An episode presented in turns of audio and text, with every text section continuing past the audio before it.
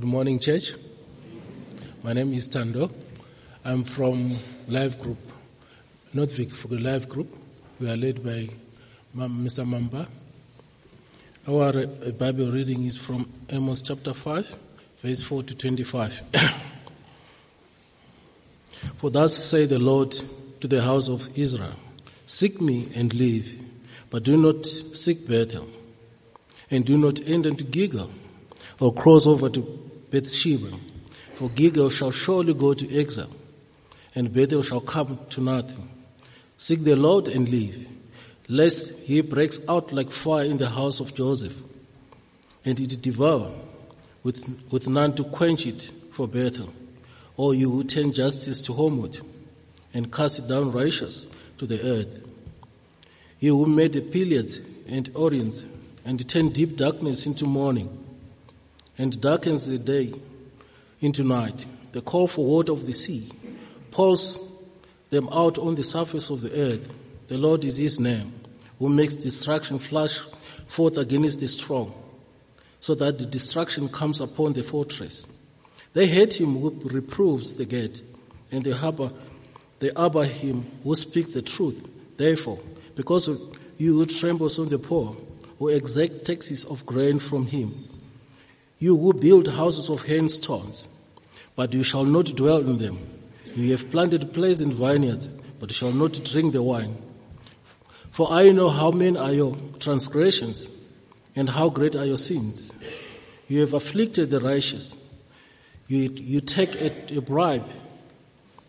You turn aside the needy in the gate. Therefore, you who prudent will keep the silent such time, for it is an evil time. Seek good, not evil, that you may live. So the Lord, the God of hosts, will be with you. As you have said, hate evil and love good, and establish justice in the gate. It may be that the Lord, God of hosts, will be gracious to the remnant of Joseph. Therefore, thus say the Lord, the God of hosts, the Lord, in all squares they shall be wailing, and all the streets they shall say, Elas, Elas. They shall call the farmers to mourning, and wailing those who are skilled in lamentation. In all vineyards they shall wailing, for I will pass through the midst, say the Lord. Woe to you, desire the day of the Lord. Why would you have the day of the Lord? It is darkened, not light. As if a man fled from lion, and bear met him, and went to the house, and leaned his hand against the wall, and a serpent bite him. It is not the day of the Lord, darkness, and not light, and gloom with brightness in it. I despise your feast, and take no delight in your solemn assemblies. Even though you offer me your burnt offerings, your grain offering, I will not accept them. The peace offering of your fattened animals, I will not look upon them. Take away from me the noise of your songs. The melody of your hips, I will not listen. But let it roll down like waters, the righteousness like ever-flowing streams. Did you bring me sacrifice and offerings during 40 years in the wilderness, O house of Israel? This is the word of the Lord. Thanks, Tando. Let's pray together. What a powerful name, what a wonderful name, what a beautiful name. The name of Jesus. Father, we come to you only in the name of your Son this morning. We come in the rags of our failings of the past week, and we long once again for you to cast aside those rags and to clothe us in the righteousness of Christ. And Father, we appeal to you in his mercy, in his graciousness, in his kindness to sinners. We only come to you on that basis and ask that you would meet with us once again this morning. Break us to build us up, Lord. Cut our hearts once again, that we might leave here rejoicing in Christ and full of zeal to live for him. In his name we pray. Amen. So Amos is chapter 3. We're in chapter 3 of the book of the 12 minor prophets. And the theme of the book, we've said it time and time again, we've said it every week, is the death and resurrection of Israel. Amos is the chapter that deals most directly with that theme. Amos prophesies to the death and resurrection of Israel. Before we get into that and why it has any bearing on our lives today here in Midrand, as usual, some history is helpful to us. So, 10 centuries BC, 1,000 years before Christ, Israel is a great and glorious and united kingdom under David and Solomon. But that golden age only lasts 100 years. And then in the 9th century BC, the kingdom splits. So you remember this. The 10 northern tribes, they break away from Benjamin and Judah in the south because Rehoboam, the king of the south, the Judean king, wanted to treat them as slaves, not as brothers. It was a division that had its roots all the way back in the sins of his grandfather, King David. So the 10 northern tribes, they break away, and they break away under a king called Jeroboam. The problem for Jeroboam, if you're thinking strategically, the problem for Jeroboam is that the house of worship, the center of worship, is still in the south. It's still in Jerusalem. The temple is in Jerusalem. But of course, Jeroboam wants a clean break. And this is political genius. What does he do? He sets up a mock temple, an alternative site of worship on his southern border. So if Israel's like this in the north and Judah and Benjamin are in the south, just in the southern border, just inside the border of northern Israel, he sets up this alternative site of worship in a place called Bethel. What does that mean? It means that everyone who's traveling south on the annual pilgrimage to Jerusalem is going to get as far as Bethel, and they're going to say, I don't know about that queue, right? I'm not so keen on that queue, and I really don't want to deal with customs. I've got everything I need here. I'm going to go as far as Bethel. That's as far as I'm going. Political genius. Jeroboam went so far as to place a golden calf at Bethel in the south, and another one up in Dan, the far northern extremity of the kingdom. So he's got one at both borders. And he says to the people, and these are words that are going to sound a little familiar to us, I presume. What does he say to them? He says, "Behold your gods, O Israel, who brought you up out of Egypt." Those words sound familiar? Those are the very words that Aaron spoke to Israel when they broke the covenant at Mount Sinai. "Behold your gods, O Israel, who brought you up out of Egypt." It's golden calf idolatry. Not the best way to start their relationship with the Lord for this newfound kingdom called Israel. About 150 years later, Jeroboam II takes the throne of Israel. He is an outstanding general, and they win a number of really significant military battles, successes. With that military success comes a whole lot of economic prosperity. So much so that the people begin to believe that they must have the blessing and favor of the Lord. That they are about to re-enter the golden age of David and Solomon. And all that remains is for God to judge their enemies, the outstanding enemies, the remaining enemies. That's what they're waiting for. That becomes the national hope. And they call it the day of the Lord. Enter Amos, the shepherd of Tekoa, which is across the border in the south. In 760 BC, he comes to Bethel in the north with a message from the Lord for Israel. And this is how it starts. He doesn't pull any punches. Chapter 1, verse 3. "Thus says the Lord." Are you with me there? Follow along. Helpful to see it in the text. Chapter 1, verse 3.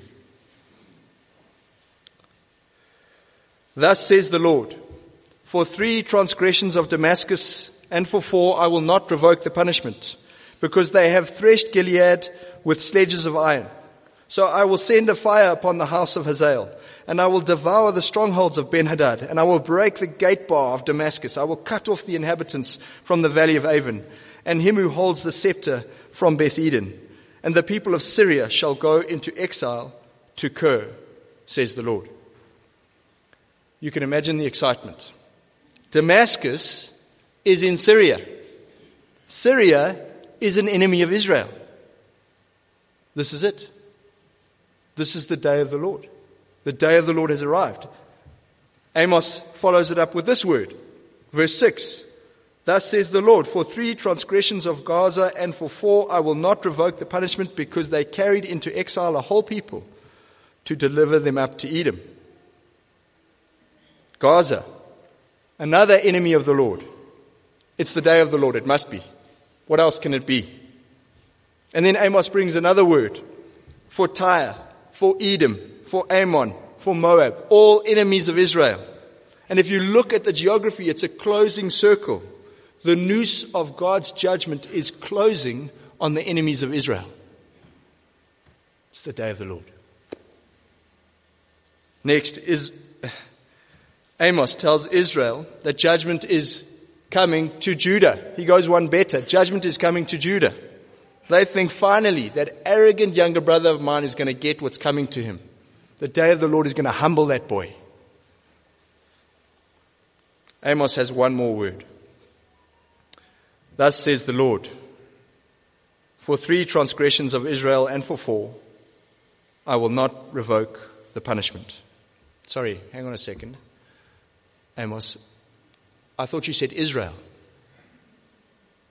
And of course he did say Israel. The circle kept closing until it reached its focal point. The focal point of God's judgment in Israel. And suddenly it becomes clear. The noose of God's judgment was tightening, but it was tightening around the neck of Israel herself. The message of Amos, judgment is coming to Israel. Death is coming to Israel. And it did. These were not empty words. 40 years after this prophecy, the 10 northern tribes were utterly destroyed by the Assyrian Empire, never to be seen again. You say to me, that's nice, but there's a reason I didn't take history in high school. What does any of that have to do with me? Let me say much in every way, but just to give you a taste. We'll get to the gist of it in a moment, but just to give you a taste, let me give you one example, and it resonates with what we were saying last week. The message is this, or the relevance is this.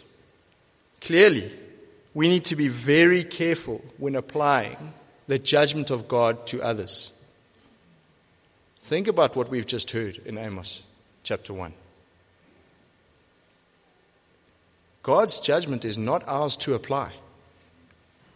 We can warn of the dangers, and we must, but only as those who ourselves are barely escaping through the flames. Only as those who genuinely want to see others escape along with us.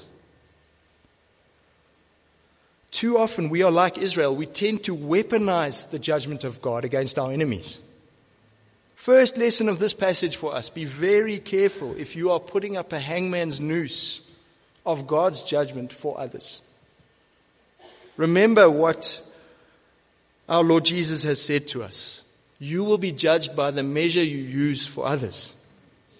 So be very careful if you are erecting that hangman's noose for others. That noose could end up around your own neck. Like it did for Israel, like it did for Haman in the story of Esther. It's a wonderful story, but it's a story for another day. God has much to say to us, and He's got much more to say to us through Amos. We're going to look at it through the very simple triangular lens of the sin of Israel, the death of Israel, and the resurrection of Israel. Those three, the sin, the death, and the resurrection of Israel. The sin of Israel. What are their sins? Well, if you've read the book, many and various. But there are two that Amos really drills into, that he highlights. Thus says the Lord, for 3 transgressions of Israel, and for 4, I will not revoke the punishment. Israel, trample on the head of the poor. They trample the head of the poor into the dust of the earth and turn aside the way of the afflicted. And in Israel, a man and his father go into the same girl, a pagan temple prostitute, so that my holy name is profaned. The two sins that Amos spotlights, oppression of the poor and idolatry. Idolatry and oppression of the poor. Now, it's really important for us to see how those two are linked.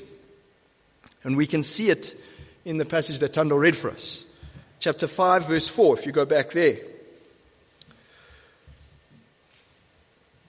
For thus says the Lord to the house of Israel. Chapter 5, verse 4. Seek me and live.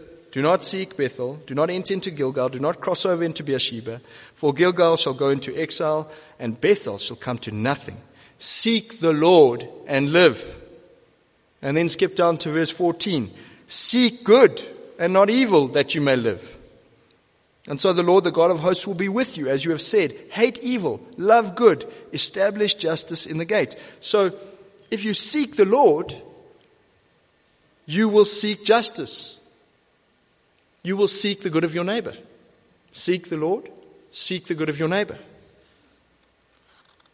If, on the other hand, you worship the false gods of Bethel, the gods of sex and war and weather, gods who were constantly scheming against one another and scrapping amongst each other for self-enrichment, gods of the soap opera, if you worship them, you're going to end up like them. This is one of the fundamental principles of the Bible. You become what you worship.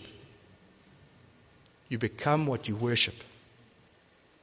And so if you worship, if you seek the Lord, the God of hosts, who cares and gives and loves, if you worship him, you will begin to care and give and love. You become what you worship. If you worship the Lord, you will begin to become an agent of justice and righteousness, because he is the God of justice and righteousness. We see this connection again in verses 21 to 25 of chapter 5. I despise your feasts. I take no delight in your solemn assemblies. Even though you offer me burnt offerings and grain offerings, I will not accept them. And the peace offerings of your fattened animals, I will not look upon them. Take away from me the noise of your songs. To the melody of your harps, I will not listen. But let justice roll down like waters, and righteousness like an ever-flowing stream. Did you bring to me sacrifices and offerings during the 40 years in the wilderness, O house of Israel? You shall take up Sikketh as your king, and Kion, your star god, your images that you made for yourselves. And I will send you into exile beyond Damascus, says the Lord, whose name is the God of hosts. You see, not only were Israel engaged in the worship of false gods, they were also engaged in false worship of the one true God. Now, what do we mean by that? We mean that they wanted God as part of their collection of household gods. They wanted to put him there in the cabinet with all the other religious bric-a-brac. And so they paid him off with their sacrifices and their offerings and their feasts. But the Lord, the God of hosts, the God Almighty, cannot be bought. And their treatment of the poor exposed their hypocrisy, exposed the fact that they were not worshipping the Lord. If they had worshipped him as he truly is, truly worshipped him as he truly is. Chapter 5, verse 24, what would happen? Justice would roll down like waters and righteousness like an ever-flowing stream.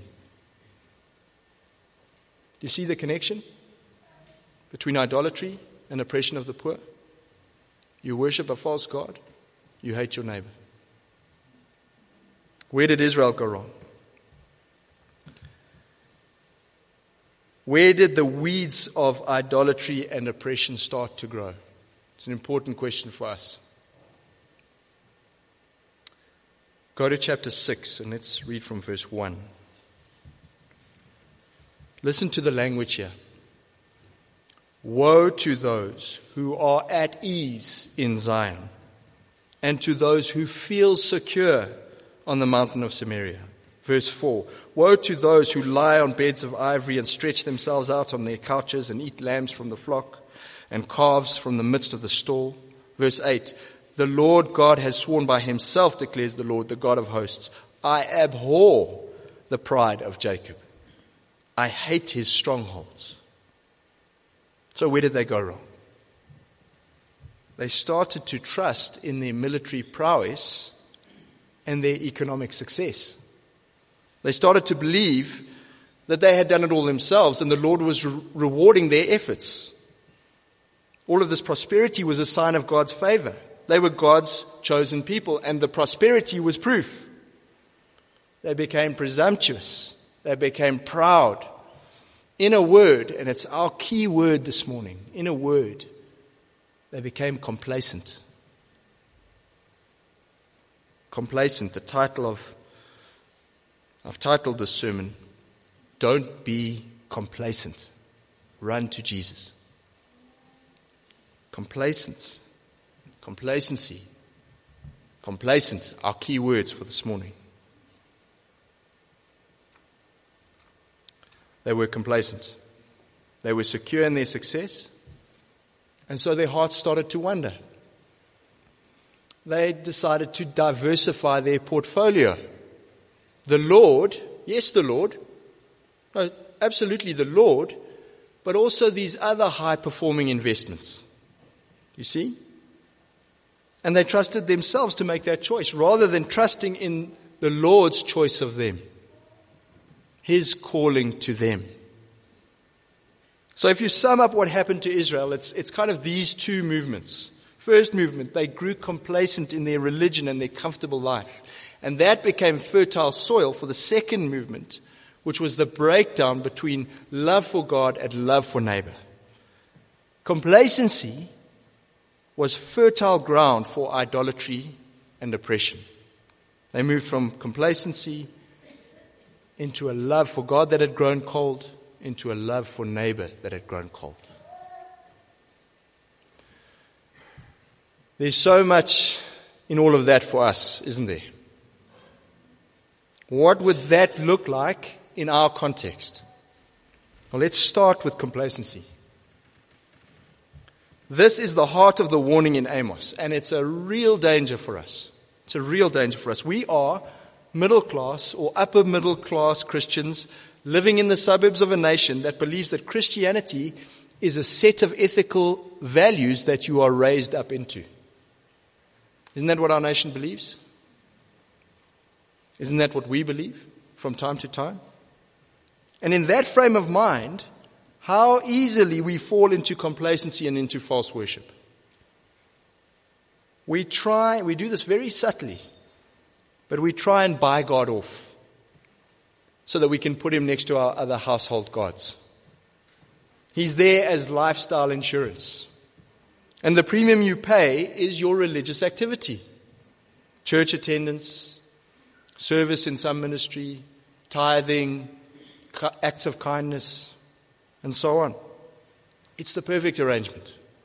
Because in the T's and C's, in the fine print of that contract, the creator of the universe becomes my private banker or my executive life coach, my personal trainer, my armed response, my fixer, my hatchet man, my concierge, my mentor.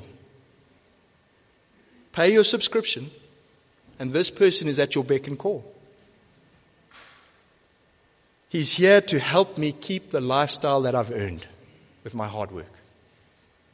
Or if I haven't quite arrived yet, and who of us thinks we've arrived, he's here to help me reach my goals.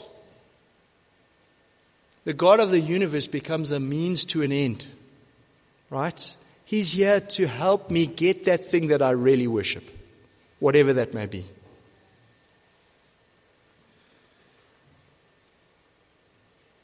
Do you want to know what he thinks of our complacent, comfortable, middle-class religion? It's in chapter 5, verse 21. I hate, I despise your feasts. I take no delight in your solemn assemblies. Even though you offer me your burnt offerings and grain offerings, I will not accept them. The worst part about our complacency is what it does to our relationship with our Lord and what it does to our relationship with each other, with our neighbors. Remember what the king said. Love the Lord your God with all your heart, with all your soul, with all your mind, with all your strength. This is the first and greatest commandment. And the second is like it. Love your neighbor as yourself. All the law and the prophets, like Amos, hang on these two commandments. That's what he said. Now, what we want to notice is the order and the unbreakable bond between those two commandments. The order and the unbreakable bond. The first commandment is the first, and the second is the second. You can't reverse them. Truly loving God as he truly is will lead to loving your neighbor. But loving your neighbor without loving God is just another form of idolatry. You can't change the order. But that said, the two are inseparable. You cannot claim to love God if you don't love your neighbor. There's something horribly deficient, something horribly distorted in our love for God if we don't love our neighbor. Are we truly loving God as he truly is if we don't love our neighbor? Because to love someone is to care about the things they care about, and God cares about your neighbor. Now we might ask, but who is my neighbor? And Jesus has answered that exact question for us, hasn't he? In the parable of the Good Samaritan. Even our enemies are neighbors worthy of love. When we are complacent, we don't love God as he truly is, and so we don't love our neighbors as we ought to. We try and manipulate God with our religion, and people are also just a means to an end. Complacency feeds the illusion that I'm in control. And then I try and take that illusion and apply it to God, by manipulating him with my religion. And I apply it to others because they're only there to serve my interests. I'll love those where there's some sort of quid pro quo, where they're satisfying some sort of need in me. Those are the ones I love. I'm in control after all. Amos has a strong warning against that kind of complacent religion, the kind that abuses God's kindness and mistreats its neighbor. To that he says, woe to you who desire the day of the Lord. Why would you have the day of the Lord? It is darkness and not light, as if a man fled from a lion and ran into a bear, or fled from a lion and ran into his house and put his hand up against the wall, catching his breath, and was bitten by a snake. It is not the day, is not the day of the Lord darkness? Is not the day of the Lord darkness and not light, gloom with no brightness in it? Prophet Amos says, don't long for judgment. That is not going to be a happy day for you. It's strong stuff. And as we said earlier, it wasn't an empty threat. The sin of Israel led to the death of Israel, in no uncertain terms. is a well-respected pastor who preached on Amos, like we are this morning, and he titled his sermon, God Cares. Now, you've read at least some of Amos, even if you've only read what we read this morning. Is that the title you would have given it? God Cares. I can tell you that's not the first thing that sprang to my mind. God cares. But when you stop to think about it, it's true. God's judgment is evidence of his care. In our society, what do we see in fathers who don't love their children? Predominantly, we see a range of things, but what do we see predominantly? What does it look like? It looks like absence. When our fathers don't care, they take off. They disappear. They're not around. They're too busy with other things. They're too busy to take on their responsibility. A father who loves expresses that love in a whole number of ways, but one of those ways is discipline. Now, of course, I'm not talking about abuse. That's a very different thing from discipline. I'm talking about discipline. And in discipline, you love your child enough to cross their will when they are doing something wrong, because that something will be damaging to themselves or damaging to those around them. And so you cross their will. The opposite of love is not judgment. The opposite of love is indifference. I couldn't care. Absence. God cares enough to get involved, to intervene, to save us from ourselves. Listen to how he warned Israel with lesser judgments. We spoke about them last week at length, but you see them in Amos repeatedly. So go to chapter 4 with me and listen to how he warns Israel. He intervenes out of care for them to save them from damaging themselves and damaging those around them. Chapter 4, verse 6. I gave you. Are you there? Sorry, we're jumping around quite a bit, I know. Chapter 4, verse 6. I gave you cleanness of teeth in all your cities. That's just idiom for famine. Nothing in your teeth because you're not eating. And lack of bread in all your places, yet you did not return to me, declares the Lord. Verse 7. I also withheld the rain from you. Verse 8. Yet you did not return to me, declares the Lord. I struck you with blight and mildew, yet you did not return to me, declares the Lord. I sent you, verse 10, I sent among you a pestilence after the manner of Egypt. I killed your young men with the sword and carried away your horses, yet you did not return to me, declares the Lord. I overthrew some of you, yet you did not return to me, declares the Lord. In his compassion and care, God warned Israel with lesser judgments, trying to preserve them, trying to rescue them from this great judgment. He warned them over and over and over again. But they continued. They loved their complacent religion. And so verse 12, therefore, prepare to meet your God, O Israel. And they did. In 722 AD, Assyria invaded and Israel died. They chose sin, and in the end, sin always leads to death. The sin and death of Israel is the message of Amos. And I'm sure you can agree with me, it's an utterly hopeless message. It is hopeless. Until the last 5 verses. Let's read those together. Chapter 9, verse 11.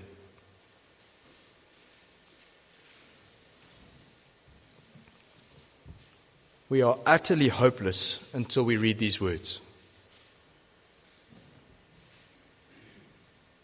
In that day, I will raise up the booth of David that is fallen, and repair its breaches, and raise up its ruins, and rebuild it as in the days of old, that they may possess the remnant of Eden and all the nations who are called by my name, declares the Lord who does this. Behold, the days are coming, declares the Lord, when the plowman shall overtake the reaper, and the treader of grapes him who sows the seed, such is the abundance. The mountains shall drip sweet wine, and the hills shall flow with it. I will restore the fortunes of my people Israel, and they shall rebuild the ruined cities and inhabit them. They shall plant vineyards and drink their wine. They shall make gardens and eat their fruit. I will plant them on their land, and they shall never again be uprooted out of the land that I have given them, says the Lord your God. Israel are dead. The hope of resurrection comes from the tent of David. It's a hope not just for Israel. It's a hope for her enemies as well. Remember back in Amos chapter 1 where we started, Edom was the fourth nation to be judged. But here, by the end of the book, or the end of the chapter, chapter 9, verse 11, in that day I will raise up the booth of David, that they may possess the remnant of Edom and all the nations who are called by my name. God will raise his enemies from the dead. This is how God treats his enemies. Amos ends with hope for Israel and hope for the nations. This hope arrives on the day of the Lord. When the day of the Lord finally did arrive, it was once again full of surprises. That king in the line of David wasn't straight out of the golden age. He was a builder from some obscure town called Nazareth, some backwater, a working class man from nowhere. He didn't rain judgment on the enemies of God. He was a friend to sinners. He loved his father with his whole heart. And so he loved his neighbor completely, fully, utterly, to the point of death. He put the noose of God's judgment around his own neck, and he hung there for his enemies. He bore the curse of God, and he won the blessings of God for those who deserved the curse. He won a stay of execution. Final judgment was postponed, put back. The day of the Lord split into two parts like the temple curtain, the morning and the evening. In the morning, Jesus himself stood in the prisoner's dock. In the evening, he is coming to take his seat on the judge's bench. He begs us, embrace me now in the morning so that you won't have to face me in the evening. Embrace me now so that I can give you the blessings of the morning and spare you the curses of nightfall. My brothers and sisters, if any of that is true, where is complacency? If God loves us like that, what room is there for lukewarm? Either Jesus is who he says he is, or he isn't. If he isn't, what are we doing here? We're just playing some elaborate social game to comfort ourselves. It's wish fulfillment. It's the opiate of the masses. It's pathetic. If Jesus isn't who he says he is, then Nietzsche was right. God is dead, and this play religion is for children and cowards. We're better off going and having the courage to make a life for ourselves. But if Jesus is who he says he is, that's an even more uncomfortable and shocking truth. Even more reason to stop playing games and to get real. If Jesus is who he says he is, everything changes. Everything. Casual is gone. Half-hearted is gone. Sunday consumer Christianity is gone. Hedging your bets, gone. God as your insurance policy or your executive life coach is gone. The Savior has come. The Judge is coming. The resurrection of the King means the death of complacency. The Christian faith is not a dating game. is not what you do when you have a free weekend. It is deepest allegiance to the king, because the king is your older brother and he loved you to the point of death. Either it's true or it's not true. It can't be half true. If it's true, it's the end of complacency. Jesus is all in. If that's true, we're all in. There's no other way to relate to him. He's the king of the universe. He's not going to be satisfied with a tentative commitment. I'll pencil you in.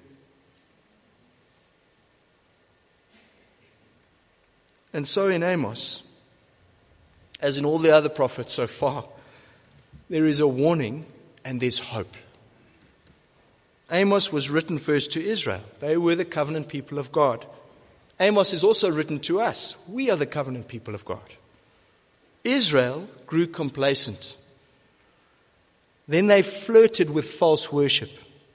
Then they ignored and oppressed the poor. Israel died in their sin. The warning to us is this. The judge is coming back. He's coming back. What will he do with comfortable, complacent Christians who say, Lord, Lord, I knew you? He'll say, but I never knew you. Away from me, you evildoers. The warning is powerful. The hope is even more powerful.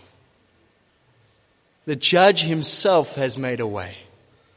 Fix your eyes on Jesus. Put your trust in him. Devote your loyalty to him.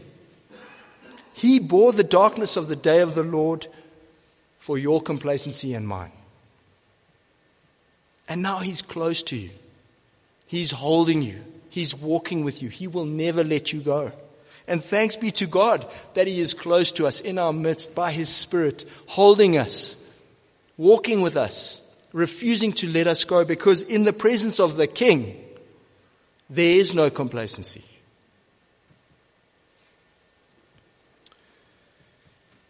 And as we close, just listen again to where he's taking us.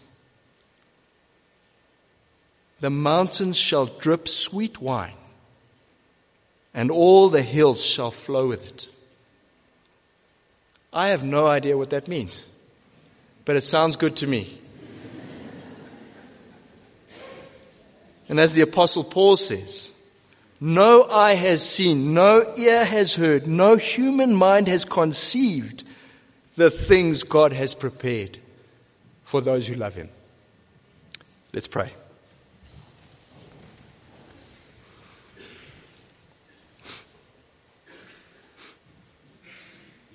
Our Heavenly Father, we thank you for the Lord Jesus. Thank you that his death means our resurrection, our new life. Father, in our clearer, better moments, we hate our complacent, half-hearted Christianity. We ask that by your Spirit, you would show us the glory of the risen Christ, the ascended Christ, and what it means to rest in him, to walk with him, so that we can be rid of lukewarm forever. Help us in Christ to worship you with a whole heart and to love our neighbors as ourselves. Amen.